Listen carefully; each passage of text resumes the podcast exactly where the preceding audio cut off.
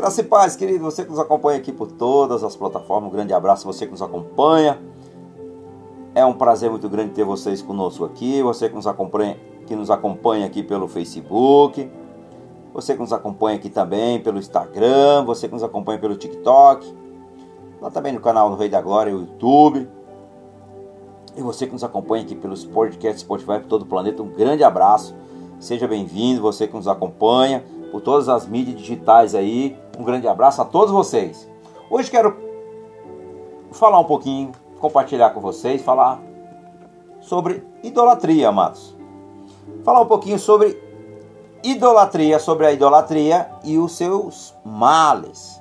Idolatria, queridos, traz transtorno nas nossas vidas, é isso mesmo. Idolatria traz e abre portas para o mal. É isso mesmo. Que é idolatria? Acompanhe esse vídeo aqui até o final, você que nos acompanha aí. Acompanhe esse vídeo até o final, que você vai ficar bem informado por dentro do que é idolatria. O que a idolatria e os seus males pode causar nas nossas vidas. Portanto, o que eu quero compartilhar com vocês hoje é a idolatria e seus males. O que, que a idolatria traz e pode causar nas nossas vidas? Talvez você diga, eu nunca idolatrei nem nada na minha vida. Talvez você diga, eu já fui idólatra. Eu vim, por exemplo, eu fui criado em uma família que era toda idólatra. Catolicismo. Catolicismo romano. Toda idólatra. Adorava o que? Imagens. Adorava algo que é inútil, como diz a Bíblia.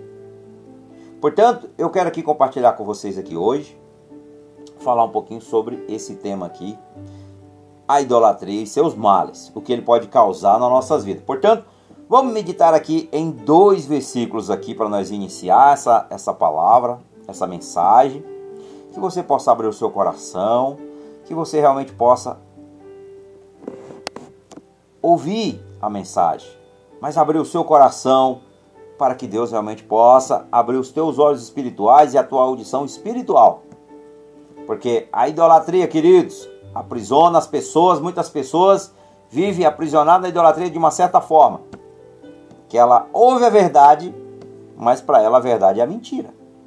Porque ela está cegada, como está em sua segunda carta aos Coríntios, quando o apóstolo Paulo escreve no capítulo 4, no verso 4, que o Deus desse mundo, Satanás, ele cegou o entendimento dos incrédulos. Portanto, as pessoas muitas vezes se falam, nossa, mas a gente fala tanto do amor de Deus para aquela pessoa e aquela pessoa não recebe.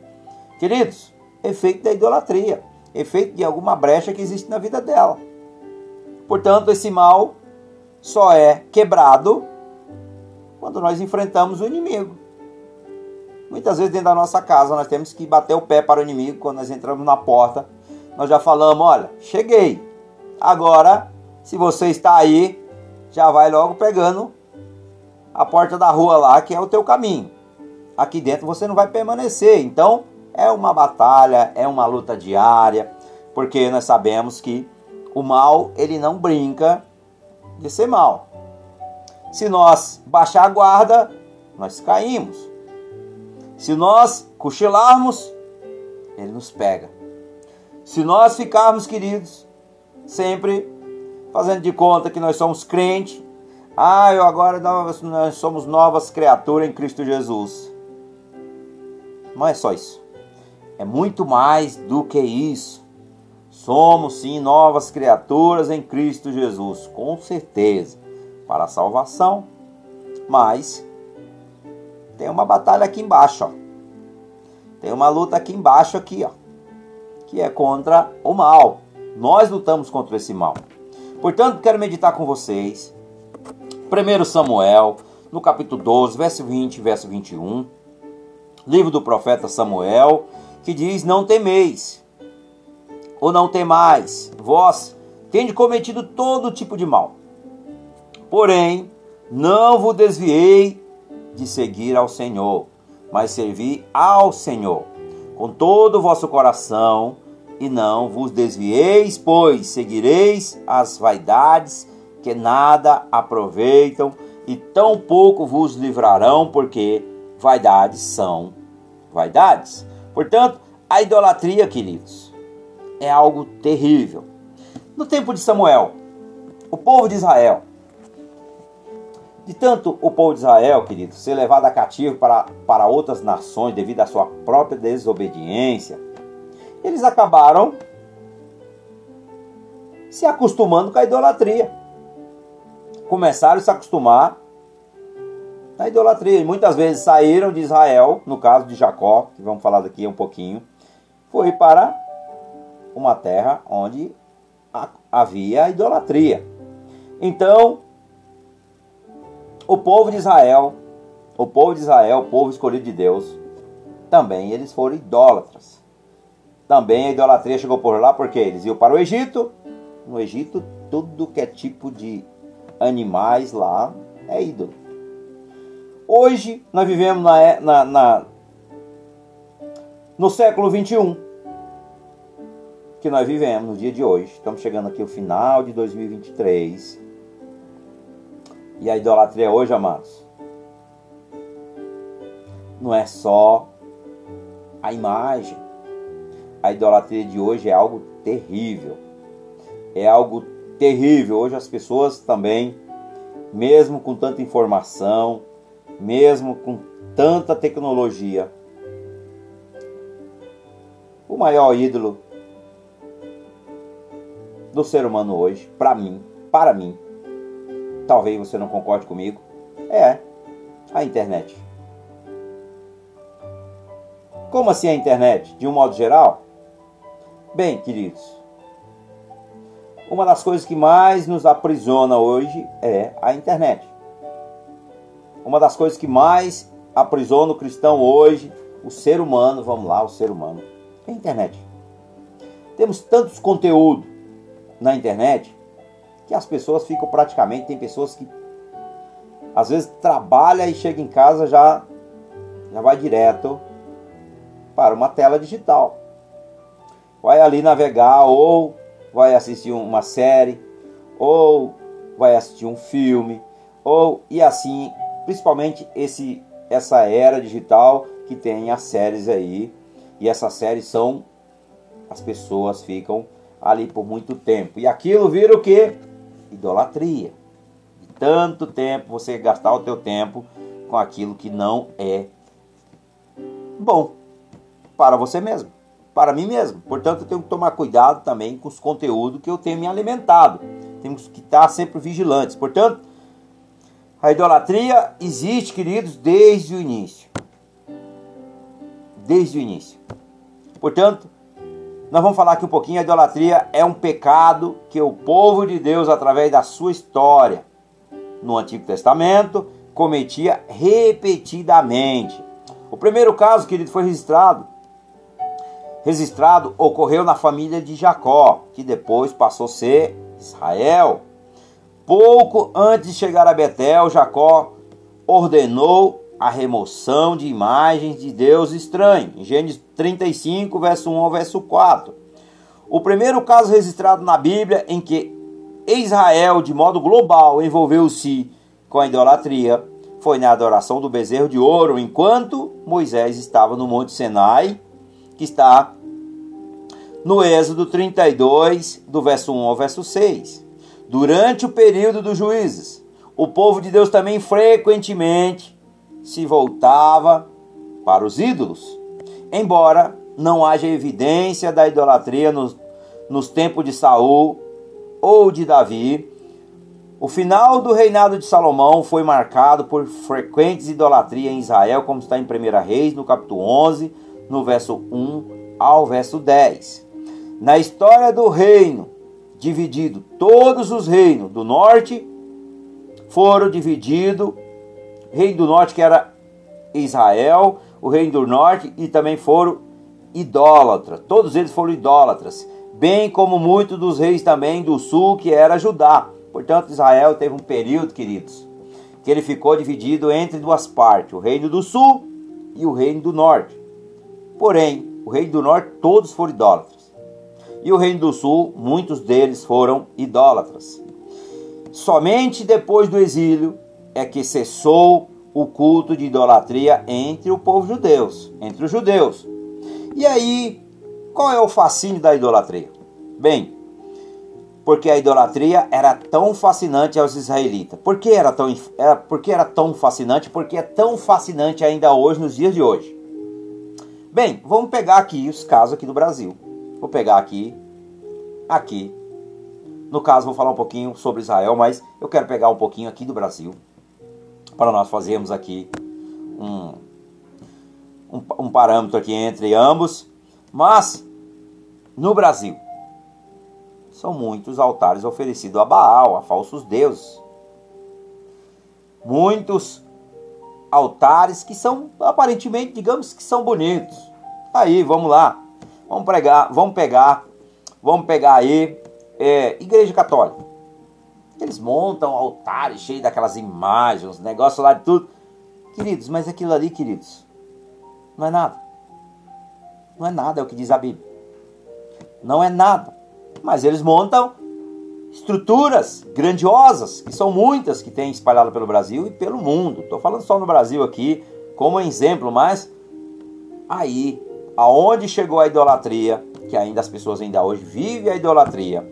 Portanto, há vários fatores explícitos aqui, principalmente porque a idolatria era tão fascinante aos povos de Israel.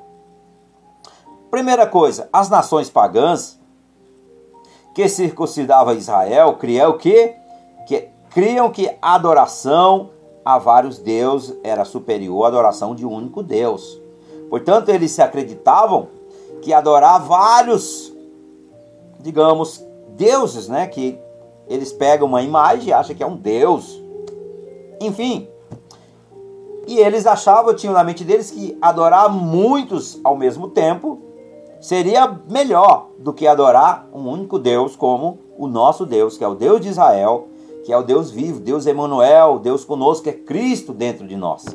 Portanto, amados, o que que acontece? Noutras palavras aqui, quanto mais Deus melhor. O povo de Deus sofria influência dessas nações e constantemente os imitava. Portanto, o que acontece? A convivência pega.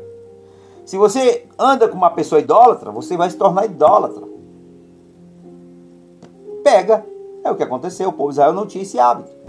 Mas de tanto eles conviver com esses povos, os pagãos, acabou se tornando idólatra. Eu lembro que eu fui criado numa cultura idólatra. Ou seja, numa família idólatra. E desde criança eu fui ensinado aqueles ensinamentos. Desde criança eu fui ensinado aquilo e aparentemente para mim aquilo era certo. Só que chegou um momento, queridos, que eu comecei a ler a Bíblia. Eu comecei a ler a Bíblia e eu percebi que tinha alguma coisa errada, porque aqui no, logo no Velho Testamento, quando você chega logo aqui em Gênesis aqui 35, logo no início, já está falando e Jacó o abandonou aquelas coisas. Portanto, se você for indo, Deus a condena esse tipo de adoração, que é o que? Adorar a madeira, a pedaço de gesso, enfim, e muitas outras coisas. Então, o que acontece? Eu fui criado nessa cultura de adorar a imagem, ou seja, se dobrar diante de uma imagem. Mas graças a Deus, pela misericórdia e graça do meu bom Jesus, do meu Senhor Jesus, do nosso Mestre Jesus. Ele nos tirou da idolatria e nos fez enxergar a verdade, abriu nossos olhos espirituais, tirou o tampão dos nossos ouvidos e mostrou que aquilo ali é tudo uma falsa religião. Talvez você diga agora, ah, mas os católicos, a igreja católica ela é a igreja de Jesus Cristo. No início, queridas, ela foi, mas ela se corrompeu. Por isso foi que aparece, por isso foi que aconteceu os os cristãos da Ásia, os cristãos da Ásia, quando começou a adoração de imagem, os cristãos da Ásia bateram o pé e falou: "Não, nós não vamos adorar isso aí não. Nós não vamos adorar". Foi aí que começou, queridos, Foi aí que começou o protestantismo, que hoje é o que os crentes, aqueles que não aceitaram se corromper pela adoração de imagem, quando os romanos começaram a implantar isso no cristianismo. Portanto, o que acontece? As pessoas se recusaram. Vou deixar bem claro aqui: a Igreja Católica foi a igreja fundada por Jesus Cristo. Porém, ela se corrompeu por que ela se corrompeu? Porque eles começaram a adorar imagens. E já era da cultura romana. Isso aí já era da cultura romana bem antes de Cristo vir a esse mundo. E aí eles trouxeram para lá dentro. E aí foi que aconteceu o quê? A divisão entre os idólatras e aqueles que não se dobram diante de falsos deuses. Foi aí que começou a história do verdadeiro adoração, daqueles que, dizia, que, que, que não se renderam a adorar falsos deuses. Porém, deixando bem claro, para você que não sabe, você pode se aprofundar a Igreja Católica. No início, ela só adorava a Cristo. Ela adorava somente o verdadeiro Deus, o Deus vivo. Mas ela se corrompeu. E quando ela se corrompeu, aí houve o quê? Uma ruptura ali, né? Uma separação. E os idólatras continuaram que até hoje é. Tem um representante lá em Roma, no Vaticano, que representa como se ele fosse um semideus. Mas ele não é um semideus, ele é um homem que está fazendo coisas abomináveis a Deus, mas enfim, que ele se arrependa dos seus pecados, que ele se converta a Cristo de verdade e abandone o seu pecado e que ele também possa ser salvo em nome de Jesus, é o que eu desejo como cristão e como, um, como nós somos cristãos, nós somos o pequeno Cristo, nós não desejamos o mal das pessoas, mas que elas também se arrependam e elas possam se voltar para Cristo, elas também possam ser salvas, como nós, eu, por exemplo, que eu e a minha casa, nós éramos todos, todos, nós éramos todos idólatras. Mas graças a Deus, Deus nos trouxe para a luz, hoje nós somos todos, graças a Deus, servimos somente a um Deus, e esse Deus ele é vivo e ele é espírito. Portanto, Jesus Cristo ele foi crucificado, ele foi ressuscitado ao terceiro dia pelo Pai. E hoje ele vive e ele reina, está sentado à destra do Deus Pai Todo-Poderoso. E ele voltará um dia, queridos, para nos buscar. A sua igreja, fiel e verdadeira até o fim, para receber a coroa, a coroa da vida, a coroa da justiça. Portanto, amados, esse é o verdadeiro Deus que nós devemos servir. Mas enfim, vamos lá. Continuando aqui a história da, da idolatria, sobre o tema que hoje é idolatria, e foi aí que aconteceu. Aconteceu principalmente do povo de Israel, constantemente os imitavam. E ao invés de obedecer aos mandamentos de Deus, no sentido de se manter santo e separado delas, e segundo, os deuses pagãos das nações vizinhas de Israel não requeriam o tipo de obediência que o Deus de Israel requeria. Por exemplo, muitas das, das religiões pagãs incluíam imoralidades sexuais, religiosas no seu culto, tendo para isso prostitutas cultuais. Essas práticas, sem dúvida, atraía muitos em Israel, atraía muitos em Israel, Deus, por sua vez, requeria que o seu povo obedecesse ao alto padrão morais de sua lei, sem que não houvesse comunhão com ele. Terceiro, por causa do elemento demoníaco da idolatria, ou seja, aproximação. Ela às vezes oferecia o que? As bases limitadas e benefícios materiais e físicos e, e temporários ou seja, os deuses da fertilidade prometiam o quê? O nascimento de filhos. Os deuses do tempo, ou seja, o sol, a lua, a chuva e etc., prometiam também as condições apropriadas para a colheita abundante. E os deuses da guerra prometiam o quê? Proteção dos inimigos e vitória nas batalhas. As promessas de tais benefícios fascinavam os israelitas e daí muitos se dispunhavam a servir, se dispunhavam a servir aos ídolos. Portanto, queridos, veja como é que acontece a idolatria. É a idolatria. Ou seja, você oferece aparentemente ali uma, um pedaço de madeira, uma, uma, uma, uma estátua de, de mental, é, uma estátua de, de, de gesso. Aparentemente, para aqueles que são idólatras, acreditam que aquilo pode fazer alguma coisa. Bem, aquilo que está lá não pode fazer nada. Mas o que está por trás delas, que são demônios, são demônios. Você que gosta de fazer promessas. Eu hoje fui católico, eu fiz promessas, queridos. Eu ia na Aparecida do Norte aqui. E eu tive que quebrar esse mal no mundo espiritual, fechar as brechas, porque realmente era terrível. Comprava aquelas velas gigantes lá de dois, quase, na verdade normalmente é 1,70, 1,72, que é a minha altura, e queimava lá naquele quarto escuro. Eu me lembro de uma de uma vez que o Senhor me mostrou em uma visão que eu estava aprisionado naquele inferno lá. Tinha aberto o quê? eu, eu ia lá e eu fazia ali sacrifício, ou seja, naquele lugar, um quarto escuro que tem lá, que só tem, você sabe o que tem por lá, muitos demônios, muitos espíritos. Portanto, o que acontece? Eu vivi um bom tempo da minha vida aprisionado nesse tipo de idolatria.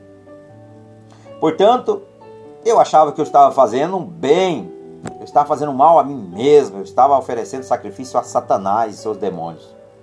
Portanto, quero pegar aqui um pouquinho sobre isso aqui. Pegar um pouquinho sobre, sobre. Vou pegar aqui, já que eu cheguei aqui nesse tema aqui, né, dos deuses do tempo, o sol, a lua. Mas também quero falar também aqui sobre o secretismo religioso. Os dias da semana, por exemplo. Se você não sabe, vou deixar aqui um pouquinho só aqui, para não ficar muito longo. Segunda-feira, queridos. Se você pegar no espanhol, se você pegar o inglês, o inglês vai mudar um pouquinho porque tem os deuses nórdicos. Aqui no nosso. Mas se você pegar o espanhol, vai dar bonitinho o que eu vou falar para você aqui. Segunda-feira, lua. No grego, no grego, Lilith. No romano, a Virgem Maria. Preste atenção do que é isso aqui. Terça-feira, Marte. No grego, Ares. Nos cananeus, Baal. Nos romanos, São Jorge. É isso mesmo. Quarta-feira, meus amados. Mercúrio. No grego, Hermes. No romano, São Pedro. Quinta-feira, Júpiter. No grego, Júpiter, Zeus. No romano, São João Batista. Presta atenção. Sexta-feira, Vênus, no grego, Afrodite, a deusa do amor. É isso mesmo, a deusa do amor. Astarete, também nos cananeus e no romano. Aqui no Brasil, a padroeira que ofereceram o Brasil a Satanás, a Cidinha aqui da Aparecida do Norte. Foi isso mesmo, amados. O sábado, Saturno. No grego, Cronos. Ou seja, ele comeu seus próprios filhos. É isso, isso é forte, né? Talvez você esteja assim, olha, isso é incrível. No romano, querido, São José. Isso mesmo. Domingo, o sol, o Deus Sol. Olha só, por que, que Deus não permite que nós idolatre o sol? Nós temos muitos países do mundo, por exemplo, aqui no Brasil. Sempre nós falamos assim, ah, vou ver o pôr do sol em tal lugar. Tem alguns lugares por exemplo, Praia de Jericoacoara tinha uma duna lá muito grande, lá tinha sempre um pôr do sol muito bonito e atraído por pessoas do mundo todo. E lá virou, virou o quê? Uma idolatria. Só que recentemente a Duna sumiu. A Duna sumiu. Então a gente não sabe, tem algumas coisas que a gente não consegue explicar. Mas tudo que, queridos, que vai trazer idolatria, tudo que vai tirar Deus do centro, acima de tudo, e colocar à frente de Deus, acima de Deus, é idolatria. Portanto, aqui, domingo, sol no grego, Apólio, Apolo e Hélio. Apolo e Hélio no grego. Romano, no romano, catolicismo romano, queridos, o menino Jesus. Não sei se vocês já perceberam que sempre tem a imagem do menino Jesus, né? Ali tipo numa imagem, como se fosse no, no, no, no colo de, de Maria, né? O que o catolicismo acredita que é, a Maria é virgem, mas Maria na verdade é virgem, a Bíblia diz, está na Bíblia que ela teve vários filhos, então é mais uma mentira. Então o que acontece? Sempre onde está ali o menino Jesus tem um sol. Um sol. Pode ver que tem um sol. E aquele sol, como fosse luz, meus queridos, é o Deus Sol. É o menino Jesus. Que muitos acham. Acham. Jesus não é mais um menino. Jesus é o Deus eterno. Ele é o Rei dos Reis e ele é Senhor dos Senhores. Para você, meu irmão, minha irmã que ainda não entendeu e precisa ser liberto e precisa conhecer a verdade. Conhecer a verdade é se libertar das mentiras. Portanto, queridos, vamos falar também, meus amados, sobre a natureza real da idolatria. A natureza real da idolatria. Não se pode compreender a atração que existe, que, exigi, que exercia a idolatria sobre o povo, a menos que compreendamos, queridos, a sua verdadeira natureza. Não tem e não se pode compreender a atração que exercia a idolatria sobre o povo, a menos que compreendamos a sua verdadeira natureza. Primeiro, a Bíblia diz, e ela deixa claro que o ídolo em si é nada. Agora nós vamos para a palavra é o que a palavra diz, Jeremias 2,11. Diz assim: Houve alguma nação que trocasse os seus deuses, posto não serem, posto não serem deuses? É uma pergunta. Todavia, o meu povo trocou a sua glória pelo que é de nenhum proveito. Jeremias 16, verso 20, diz assim: Fará um homem para si deuses que contudo não são deuses. Portanto, o ídolo é meramente um pedaço de madeira ou de pedra ou esculpida por mãos humanas, que nenhum poder tem em si mesmo. Samuel aqui chama os ídolos de vaidade, aqui em, em 1 Samuel capítulo 12, verso 21, que nós meditamos no início. E Paulo também, ele, ele declara aqui, ele expressa, expressamente aqui, sabemos que o ídolo nada é no mundo, em 1 Coríntios, no capítulo 8, no verso 4.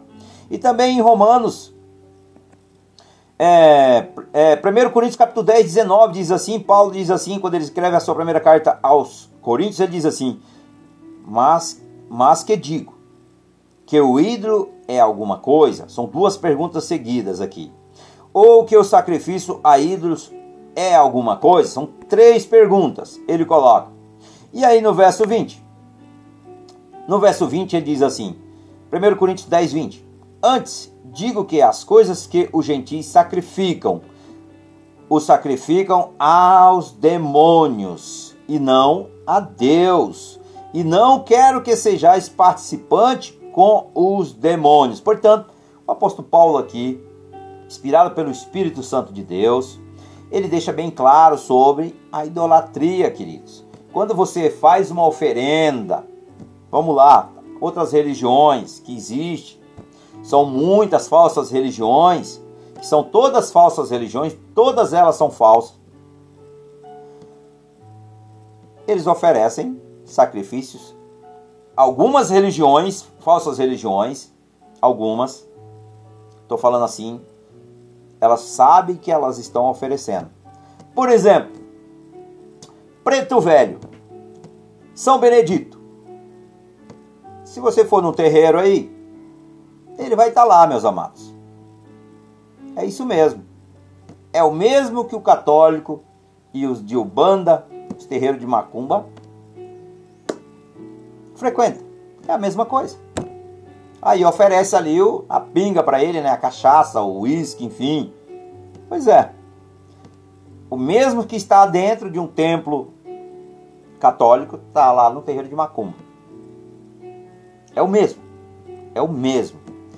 Porém, as pessoas não sabem disso. A ignorância humana, não ler a Bíblia, se apegam em todo tipo de.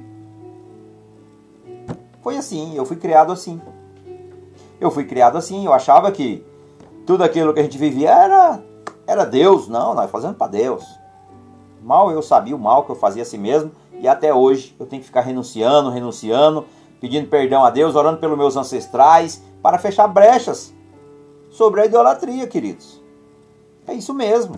É uma luta constante, porque não sabemos o que acontece. Trouxe maldição sobre a nossa casa, maldição sobre a nossa família, mas através do sangue de Jesus foi quebrado. E aí nós temos que fechar as brechas. Tem um trabalho a ser feito ainda, fechar as brechas. Portanto, queridos, agora nós temos, nós estamos do lado vencedor. Jesus nos libertou e nos deu poder e autoridade para exercer, para pisar na cabeça deles e expulsar ele da nosso lar, das nossas vidas. Mas eu preciso fechar as brechas. Porque se eu apenas ordenar que ele vai embora, ele vai embora, mas ele volta se eu não fechar a brecha. Eu tenho que fechar a brecha para ele ir embora de uma vez por toda, não voltar mais. Então o importante é conhecer qual é a origem da nossa família, de onde veio. É muito importante para quebrar maldição. Muitas vezes os filhos não têm filhos, tem morte prematura, tem casamentos que não duram, são todos ali é aquela bagunça é conflito de família, é algo terrível. Tudo isso aí quer dizer através de maldições que veio para nossas vidas. É o que está na Bíblia. Está dizendo bem claro aqui. E eu vou continuar nesse texto aqui. Por essa razão, quando Paulo aqui, por essa razão, Paulo fala sobre isso. E também o salmista fala no Salmo 115, no verso 4 ao verso 8, quero meditar nesses versículos. Os ídolos deles são prata e ouro, obra das mãos dos homens. Tem boca, mas não falam. Tem olhos, mas não veem. Tem ouvidos, mas não ouve. Nariz tem, mas não cheiram. Verso 6. Perdão, verso, verso 7. Tem mãos, mas não apalpam. Tem pés, mas não andam. Nem som algum sai de sua garganta. Oitavo. Tornem-se semelhante a eles e os que fazem, e todos os que nele confiam. Sabe o que Deus está falando através dessa palavra? Todos aqueles que forem idólatras, muitas vezes a palavra de Deus não entra no coração delas. Porque os mesmos que o adoraram, no caso, se a gente não renunciar e pedir perdão a Deus, fechar a brecha, eu vou continuar, amados, ó. Do jeito que está aqui no verso 8, Salmo 115, verso 8, olha o que diz: tornam-se semelhante a eles. Semelhante a eles quem? Você já viu uma imagem falar? Você já viu uma, uma cruz ali falar? Você vai virar o quê? Morto espiritualmente, como eles. Está aqui na palavra. Tornem-se semelhante a eles, os que os fazem e todos os que nele confiam. Morto espiritual. Pode ler a Bíblia de Gênesis Apocalipse, não vai entrar uma palavra, não vai entender. Você vai falar de Cristo para ele, ele vai falar, vou pensar, talvez outro dia, mas eles não aceitam, porque estão o quê? Cegados. Cegados é o que diz a palavra. Salmo 115, medita aí, do verso 4 ao verso 8. Se tornam cegados pelo mal e se tornam mortos espirituais. Aqui está falando de espirituais. Ou seja, o espírito dele vai tornar dormindo. Não vai ouvir a, voz de Deus, não vai reconhecer a Deus, porque oferecer cultos, oferendas a falsos deuses, é o que diz aqui na palavra. Portanto, queridos, mais uma aqui no Salmo 135. Vou pegar do verso 15 ao verso 18. Olha aqui o salmista diz: Os ídolos das nações são prata e ouro, obra das mãos dos homens. Tem boca, mas não falam. Tem olhos e não veem. Tem ouvido, mas não ouve. Nem há respiro algum na sua boca. Semelhante a eles se tornem os que os fazem e todos os que confiam neles. Aqui no Salmo 135. Portanto, veja o Salmo 115, do verso 4 ao verso 8, e o Salmo 135, do verso 15 ao verso 18. É uma. Olha só o que dá. Uma certeza daquilo que Deus quer para a humanidade, que é sejam salvos, sejam libertos. Portanto, e os profetas, 1 Reis 18, 27. E sucedeu que, ao meio-dia, Elias zombava deles e dizia: Clamai em alta voz, porque ele é um Deus. Pode ser que esteja, esteja falando, ou que tenha alguma coisa que faz, ou que intente alguma, alguma viagem, porventura dorme e despertará. Aqui Elias estava zombando dos deuses de Baal, dos profetas de Baal. Então, aqui Elias estava zombando, porque nada puderam fazer. Isaías 44, do verso 9 ao verso 20, são muitos versículos que a Bíblia fala sobre a idolatria e seus males. Todos os sacrifícios de imagem, de escultura, são vaidade. E as suas coisas mais desejáveis são de nenhum prestismo. E a sua mesma testemunha, as suas mesmas testemunhas nada veem nem entendem, para que eles sejam confundidos. Quem forma um Deus ou funde uma imagem de escultura, que é de nenhum prestismo, eis que todos os seus seguidores ficarão confundidos, pois o mesmo artifício são dentre os homens, ajuntem-se todos e levantem-se à sombra Sião e serão justamente confundidos. O ferreiro faz o machado, e trabalha nas brasas e na forma e na forma com martelo e a lavra com a força do seu braço. Ele tem fome e a sua força falta e não bate água. Perdão, e não bebe água e desfalece. E o carpinteiro ou seja, estende a sua mão e emprega e, a, e amarga e também aplanha com capilho e também marca com campaço e também faz o seu Deus a sua semelhança de um homem, segundo a forma de um homem, para ficar em casa. Tomou para si cedro, ou toma-se um cipreste, ou um carvalho, e esforça-se contra a árvore do bosque. Planta um almeiro, e a chuva o faz crescer. Então servirão ao homem para queimar como isso. Com isso, se aguenta aí. E coze também o pão e também faz um Deus e se prostra diante dele. Fabrica uma imagem de escultura e ajoelha-se diante dele. Metade queima com a outra metade. Come carne, assa e farta-se também e se aquenta e diz: Ora, já me aquentei, já vi o fogo. Então, de resto, faz um Deus, uma imagem de escultura ajoelha-se diante dela e se inclina e se dirige à sua oração e diz: Livra-me, porquanto tu és o meu Deus. Nada sabe, nem entende, porque se lhe ultaram os olhos para que não vejam e o coração para que não entendam, e nenhum deles toma isso a peito, e já não tem conhecimento nem entendimento para dizer metade queimei e cozi pão sobre as suas brasas e assei sobre elas carne, e a comi, e farei eu de resto uma abominação.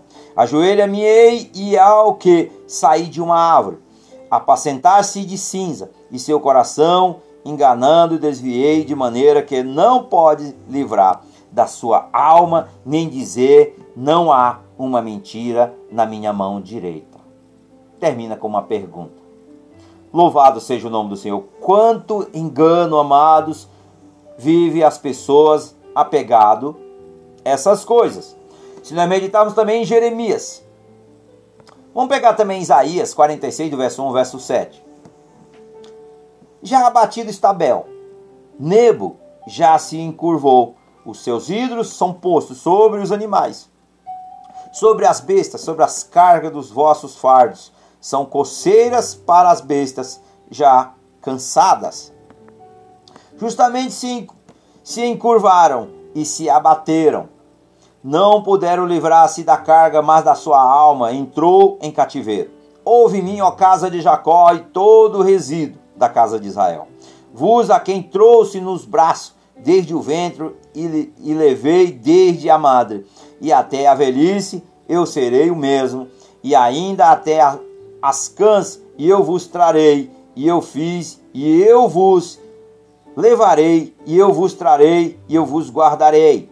A quem me farei semelhante, e com quem me, igual, me igualarei e me compararei para que sejam semelhantes.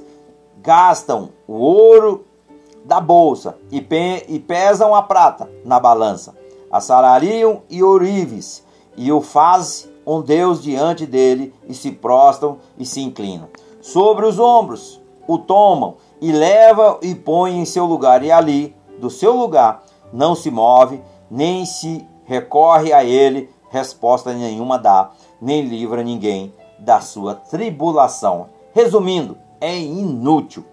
É inútil. Portanto, queridos, quanto engano. Eu quero também meditar aqui em Jeremias 10, do verso 3 ao verso 5, porque os costumes dos, dos povos são o que? Vaidade. Pois cortam do bosque o madeiro, obra da mão do artifício com machado, com prata e com ouro, enfeitam com pregos e com martelo, afirma que o que não se move. São como a palmeira, obra torneada, mas não podem falar. Necessita de quem os leve, porquanto não podem andar, e não tenhais receio deles, pois não lhe podem fazer mal, e nem tampouco pode fazer bem. Mais uma vez a Bíblia fala sobre isso, é inútil. Frequentemente zombavam dos ídolos. Portanto, segundo, por trás de toda a idolatria também há o que? Há demônios, que são seres sobrenaturais e controlados pelo diabo. Tá aí. Muitas pessoas às vezes precisam, queridos, pegar a nossa Bíblia, a Bíblia do Senhor Jesus que ele deixou escrita de Gênesis Apocalipse, vai falar por mais que você pegue uma Bíblia católica, se você tirar os livros apócrifos, a verdade vai estar nela. A verdade vai estar nela. Vai estar nela. A palavra vai estar lá. Só foi colocado ali uns livros ali para confundir a mente das pessoas. Porém, queridos, precisamos abrir a nossa audição espiritual e o nosso coração para a voz do Senhor. Bem, tanto Moisés, em Deuteronômio 32, 17, quando diz: sacrifícios ofereceram aos diabos. Está falando aqui no plural, está falando que não é só um demônio. Há Satanás e seus demônios, diabos. No plural, então fala de vários. Não fala totalmente de um, mas de vários. Não a Deus, aos deuses que não o conheceram novos deuses que vieram há pouco, dos quais não se estremeceram seus pais. E aí, quanto ao salmista também, ele fala no Salmo, no Salmo 106, 36, ele diz assim no verso 36: E serviram aos seus ídolos, que vieram a ser-lhe um laço. Verso 37. Salmo de Davi, ele diz: Não te indignes por causa dos malfeitores, nem tenha inveja dos que praticam a iniquidade. Portanto, queridos, não devemos associar aos falsos deuses com demônios, como diz na palavra. Note também o que Paulo diz na sua primeira carta aos Coríntios a respeito de comer carne sacrificada a ídolos, as coisas que os gentios sacrificam aos, ou seja, a sacrificam a demônio e não a Deus. Em 1 Coríntios, no capítulo 10, no verso 20, quando ele diz: Antes digo que as coisas que os gentios sacrificam, a sacrificam a, aos demônios. Aos demônios, mais uma vez no plural, e não a Deus. E não quero que sejais participante com os demônios. Portanto, tem que tomar cuidado, meus amados. Existem muitas muitas festas pagãs que a gente acha que é oferecido ali, não, é só uma imagem, não é nada. O problema, queridos, que aqui Paulo está falando, que o Espírito Santo está falando a, através de Paulo, que é oferecido ao próprio diabo, e você vai lá participar do banquete de Satanás. É isso mesmo. Isso. Simples. Simples assim, né? Então, em outras palavras, o poder que age por detrás da, da idolatria é o é o dos demônios, os quais têm muito poder sobre o mundo e os que são deles. Os cristãos que que sabe com certeza que o poder de Jesus Cristo é o maior do que o dos demônios, então sabe que Jesus ele reina sobre todo o poder de Satanás. Ele foi tomou das mãos de Satanás a chave do inferno e da morte e pisou na cabeça do diabo e o diabo já está condenado eternamente. Mas lembre-se que ele tem poder, meus amados. Não é o poder de Cristo. Ele não é nada comparado a Deus. Nada. Mas ele pode realmente, ele faz estrago nas nossas vidas quando nós deixamos de vigiar e deixamos de andar debaixo da proteção de Deus. Caímos no pecado, aí o diabo entra. É isso mesmo, irmãos. Se não, pode pisar na cabeça dele. Se você está na obediência, pisa na cabeça dele em nome de Jesus e manda ele partir em retirada em nome do Senhor Jesus. Esse nome tem poder, amém? Então, queridos, olha só. Satanás, como Deus desse século, segundo Coríntios 4, 4, segunda carta de Paulo aos Coríntios, capítulo 4, verso 4, nos quais o Deus desse século cegou o entendimento dos incrédulos, para que não lhe resplandeça a luz do evangelho da glória de Cristo, que é a imagem de Deus. Portanto, quando você fala do amor de Cristo para as pessoas, elas não a ouvem. Está aqui, ó. Satanás plantou, cegou o seu entendimento para que ela não receba a mensagem. Não recebe. Porque está o que? Obscurecida, está cauterizada. A mente tem um bloqueio. É como se ele fizesse ali, olha, o carro, vamos lá, vou pegar aqui o, o carro. O carro está andando de repente a gasolina corta, ó. Ele anda, ele vai andar um pouquinho. Mas daqui a pouco, quando não tiver mais gasolina, ele pss, pagou. Assim que Satanás faz, ele corta o entendimento. Ele tira, dá um apagão e as pessoas não recebem a palavra de Deus. Também exerce também, irmãos, vasto poder nesta presença, ou seja, nesta presente era iníqua também em 1 João, no capítulo 5, no verso 19, diz assim: Sabemos que somos de Deus e que todo o mundo está no maligno. Vou repetir. 1 João, primeira epístola de João, capítulo 5, verso 19, diz: Sabemos que somos de Deus. Nós que já somos crentes, somos remidos pelo sangue do Cordeiro, sabemos que somos de Deus e que todo o mundo, todo mundo, queridos, é todos aqueles que não aceitaram a Cristo. Todo mundo está na mão de Satanás. Está na mão de Satanás, é o que diz a Bíblia. Portanto, a palavra de Deus está dizendo para nós: se você está em Cristo, você é de Cristo. Se você não está em Cristo, você está na mão do diabo. É o que está dizendo aqui. Sabemos que sabemos que somos de Deus. Se nós somos de Deus, nós não temos nada a ver com as trevas. E que todo mundo está no maligno. Portanto, já está na mão já está na mão de Satanás. E também mais um que eu quero meditar aqui, queridos. Lucas 3:16 diz assim: "E não convinha saltar desta prisão no dia de sábado, esta filha de Abraão, o qual há 18 anos Satanás mantinha presa. Quantas pessoas, queridos, estão aprisionadas por Satanás? Aqui chegou uma mulher curvada e Jesus a libertou. Ela estava presa por Satanás, são as palavras de Jesus. Está aqui Lucas 3,16. E não convinha soltar, saltar desta prisão no dia de sábado. Esta filha de Abraão, o qual há 18 anos, Satanás mantinha presa.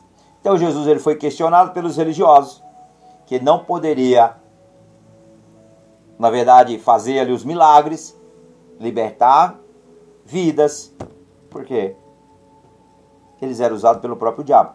Portanto, o diabo vai, vai sempre intervir ou tentar interferir nas obras de Cristo, mesmo através do nossos, dos seus filhos, que somos nós, dos seus discípulos. Portanto, queridos, é assim que o maligno faz, ele aprisiona as pessoas. Gálatas, carta de Paulo aos Gálatas, em sua epístola aos Gálatas, diz capítulo 1, verso 4. O qual se deu a si mesmo por nossos pecados. Quem se deu a si mesmo por nossos pecados? Jesus, para nos livrar do presente século mal, segundo a vontade de Deus, o nosso Pai. Portanto, Jesus Cristo é que nos liberta, que nos liberta do cativeiro de Satanás, que nos liberta do cativeiro da idolatria, que nos liberta e nos dá poder e autoridade para pisar na cabeça do diabo e seus demônios.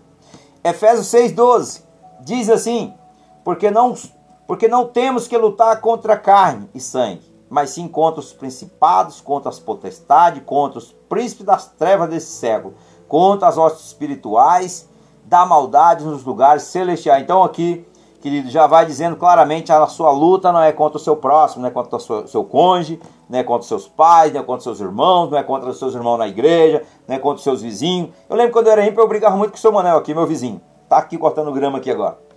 Qualquer coisa, nós estávamos aqui querendo se estranhar um com o outro, palavrões para lá, palavrões para cá. Mas hoje eu entendo, eu abençoo, abençoo aqui.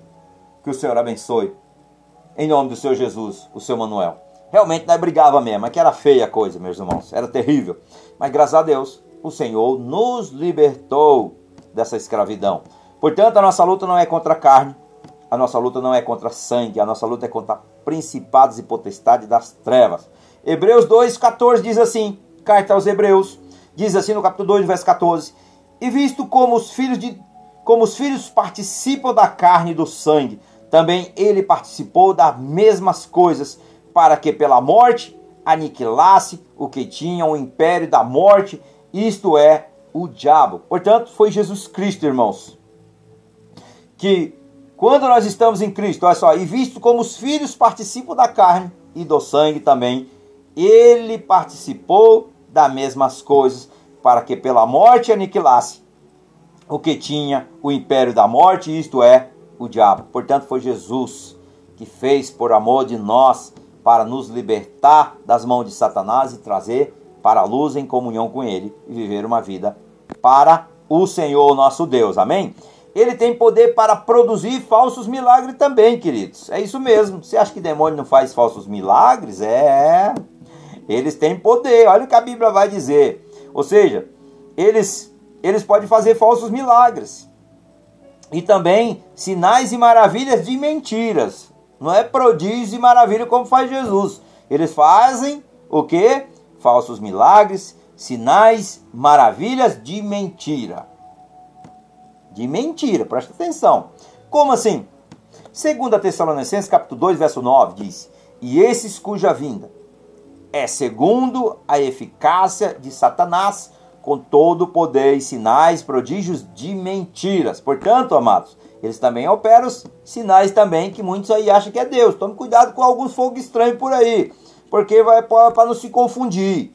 Por isso que a gente tem que estar vigilante, ter o discernimento de espírito, se é de Deus, se é do homem, se é do diabo. Portanto, vamos lá, Apocalipse 13, do verso 2 ao verso 8 diz: E a besta que vi era semelhante ao leopardo, e os seus pés como de um urso, e a sua boca como de um leão, e o dragão dou-lhe o seu poder e o seu trono e grande poderio. E vi de sua cabeça como ferida de morte, e suas chagas mortais foi curadas, e toda a terra se maravilhou após a besta, e adoraram o dragão que deu à besta o seu poder, e adoraram a besta, dizendo: Quem é semelhante à besta? Quem poderás batalhar contra ela? E foi-lhe dado uma boca para proferir grandes coisas e blasfêmias, e dou-lhe poder para continuar por 42 meses. Isso aqui é um período de, de três anos e meio. E abriu a boca e blasfêmia contra Deus para blasfemar do seu nome, e dou-lhe tabernáculo, e de que habitam no céu, e foi-lhe permitido fazer guerra aos santos e vencê-lo, e dou-lhe poder sobre toda a tribo e línguas e nações, e adoraram-no de todos que habitam sobre a terra, esse cujo nome não estão escritos no livro da vida do Cordeiro que foi morto desde a fundação do mundo. Então, queridos, aqui vai falar claramente Apocalipse 13, que aqueles que não vão se render diante de Cristo, que não vão entregar sua vida a Cristo, vão adorar o diabo. Porque aqui diz que ele vai ficar doente. E de repente, e ele vai estar bom. Olha o que diz. Olha o que diz. No verso de número 3. E vi uma das suas cabeças, como ferida de morte em suas chagas mortal foi curada, e toda a terra se maravilhou após a besta. Portanto, o que acontece? Vai enganar a muitos ainda. Muitos vão ser enganados pelo poderio de Satanás.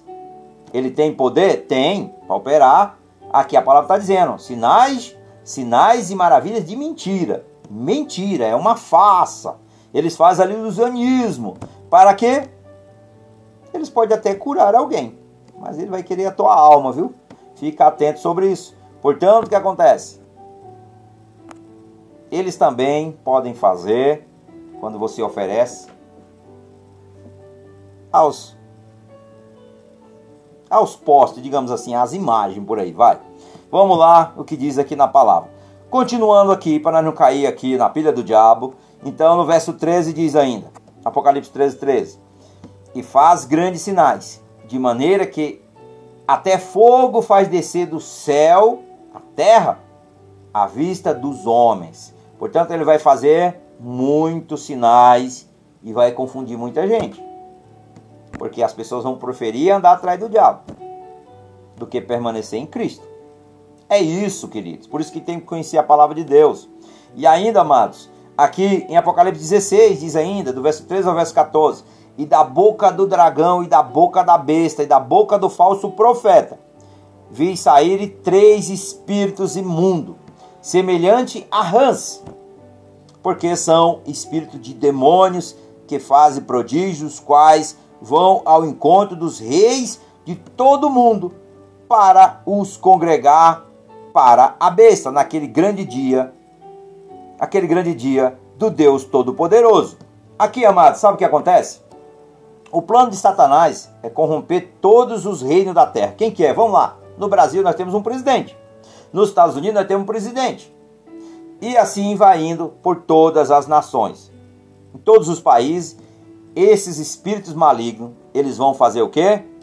A cabeça dos governantes mundiais para lutar contra Deus. Vão todos virar cinza. Já está escrito, vão todos virar cinza e vão morar no inferno junto com o próprio diabo. É o que diz a Bíblia. Portanto, é uma escolha. E também Apocalipse 19, 20 diz assim: E a besta foi presa, e com ela o falso profeta, que diante dela fizeram sinais com que o enganou os que receberam o sinal da besta e o adoraram a sua imagem. Estes dois foram que? Lançado vivo no ardente largo de fogo e de enxofre. Portanto, queridos, aqui a besta e o falso profeta? São dois seres humanos. São dois seres humanos que vão preparar o caminho para Satanás. São dois que vão preparar o caminho para Satanás. E eles vão sofrer um castigo. Esses dois aqui, queridos, a Bíblia diz que eles sofrerão um castigo maior do que qualquer castigo. É o que está aqui na palavra. Eles vão receber um castigo e vão ser